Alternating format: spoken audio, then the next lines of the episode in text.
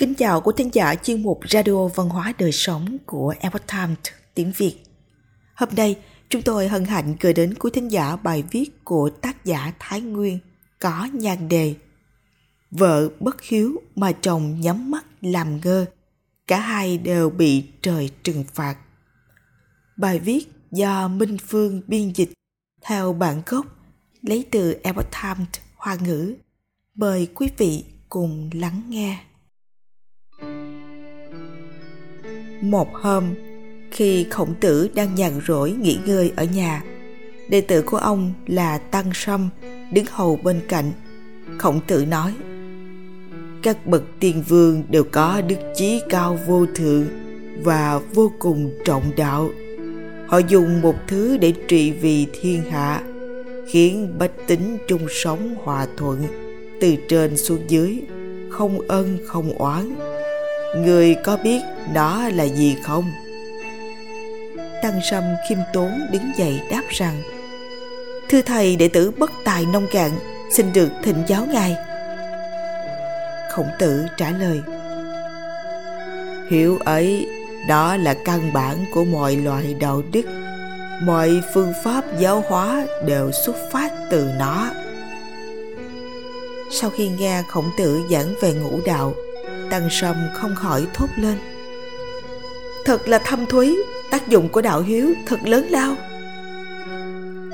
Khổng tử nói tiếp. Đạo hiếu ấy, Nó là quy luật bất biến muôn đời ở trên trời, Là chân lý vĩnh viễn đúng đắn ở trên đất, Là yêu cầu hàng đầu trong nhân phẩm đạo đức ở nhân gian. Vì nó là quy luật của trời đất nên nhân dân cần tuân theo. Tuân theo ánh sáng của thiên đạo, vận dụng nghĩa lý của trời đất để trị vì thiên hạ. Khổng tử nói, điều tội của ngũ hình có khoảng hơn ba nghìn, trong đó tội lớn nhất là bất hiếu. Kẻ áp đảo quân vương là không để trưởng bối vào mắt. Người bôi nhọ thánh dân là không tôn trọng kỷ cương. Kẻ không trọng nghĩa hiếu đạo là bất hiếu với song thân. Những điều này đều là nguyên nhân sâu xa dẫn đến thiên hạ đại loạn. Dưới đây là một ví dụ về người con dâu bất hiếu, bóp cổ mẹ chồng đến chết tưởng rằng là chuyện thần không biết, quỷ không hay. Vào thời nhà thanh, có một cô phụ sống ở thành kim lăng. Tuổi tác đã cao, lại mù cả hai mắt. Bà có một người con trai và một cháu trai. Con trai bà cụ lấy một người phụ nữ làm vợ. Người này tính tình hung ác, ai ai cũng biết mụ là kẻ bất hiếu. Thường không coi mẹ chồng ra gì cả nhà đều bất lực trước thói ngang ngược của mụ. Sau này, cháu trai của bà cụ cũng lấy vợ. Cháu dâu vừa đảm đang vừa hiền thảo. Con trai và cháu trai của bà cụ thường xuyên đi làm ăn xa. Trong nhà chỉ có ba người, ba thế hệ, mẹ chồng, con dâu và cháu dâu. Cũng không có thêm đô bọc nấu cơm dọn nhà người con dâu bội bạc thường xuyên ngược đãi mẹ chồng. Một hôm, vì chuyện nhỏ nhặt dẫn đến cãi vã. Mụ vô cùng phẫn nộ, kéo mẹ chồng đến nơi không người rồi bóp cổ bà đến chết. Mụ nghĩ có thể che mắt được người ngoài, nhưng lại khó có thể giấu được cháu dâu. Liền nói với cháu dâu rằng, ta có chuyện quan trọng cần nói với con con vĩnh viễn không được nói với ai nếu con tiết lộ ra ngoài, thì sẽ bất lợi cho con. Người cháu dâu thấy thần sắc bất thường của mụ đã mơ hồ đoán được chuyện xảy ra, nhưng vì sợ thói hung ác nên miễn cưỡng gật đầu chấp thuận. Tức phụ liền kể lại chuyện ngộ sát bà lão, rồi dặn dò khi con trai và cháu trai trở về thì nói bà lão mất trọng bệnh qua đời người cháu dâu cũng đành ngậm miệng làm theo. Một tháng sau, tức phụ nằm mơ, bị áp giải đến một đại điện lập mái ngói xanh dìm mái công phúc. Trong sảnh đường đặt những pho tượng vô cùng nghiêm trang, nến thắp sáng trưng. Các nhà dịch dữ tợn, đứng phía dưới. Hồ áp giải người đàn bà bất khiếu lên công đường mụ run rẩy, sợ hãi, quỳ sụp xuống, rồi lại được triệu tập vào hậu viện. Vị thần ở hậu đường uy nghiêm, không kém gì ở tiền đường. Các nha dịch phía dưới nhất tề hô báo người đàn bà bất hiếu đã đến. Bỗng nhiên có người trong điện nói, ở đây có người tố cáo mụ. Người đàn bà đảo mắt một vòng thì thấy một bà lão đang quỳ dưới điện. Đó chính là mẹ chồng của mụ. Người trong điện lại hỏi, người có nhớ chuyện trước kia không? Nàng dâu bất hiếu chưa kịp trả lời, đã nghe thấy tiếng người trên điện nói, ám sát mẹ chồng là mình ngươi ra tay phải không?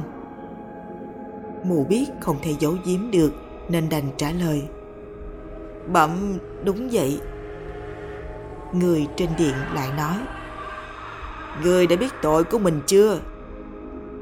Sau đó ông ta đập bàn hét lớn, đây là tội ác tay trời, ở dương giới đáng bị lăng trì đến chết. Ở âm giới thì đọa xuống địa ngục 500 năm mới được siêu sinh. Phạm tội ở âm giới còn có nhiều hình phạt khác. Người kể lại chuyện này cho mỗi một người trên dương giới thì có thể giảm được một ngày đau khổ trong địa ngục ngươi hãy nhớ cho kỹ. Vị thần ấy nói tiếp. Mặc dù chồng ngươi không biết chuyện này, nhưng lại là kẻ bạc nhược.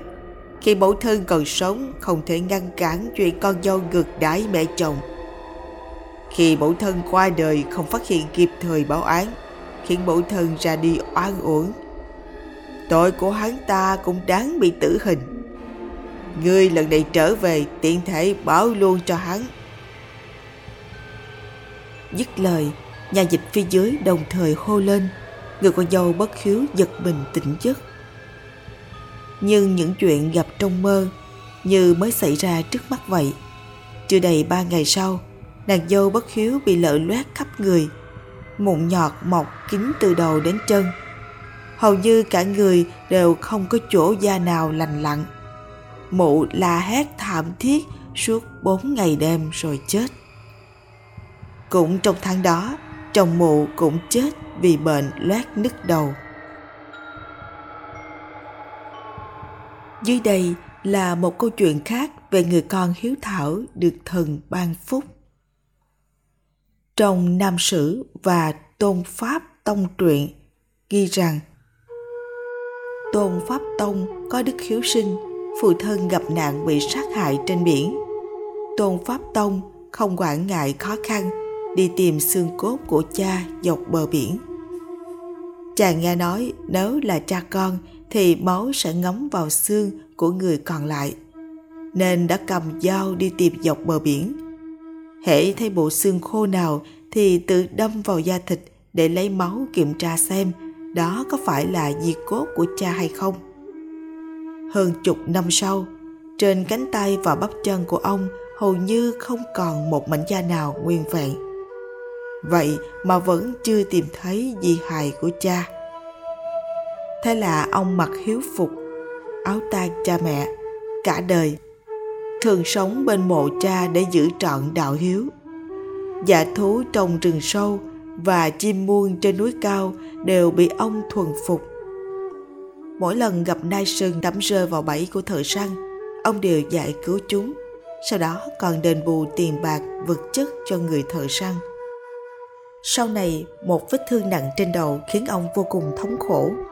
Đêm đó có một người phụ nữ đến trước mặt nói với ông rằng ta là thiên sứ được thiên thượng phái xuống để cảm tạ ông. Bệnh loét đầu này vốn dĩ sẽ không lây sang người tốt. Nhưng người được phái đi lần này lại cài nhầm lên thân ông. Ông hãy lấy nước tiểu phân bò bôi lên vết thương thì sẽ mau lành.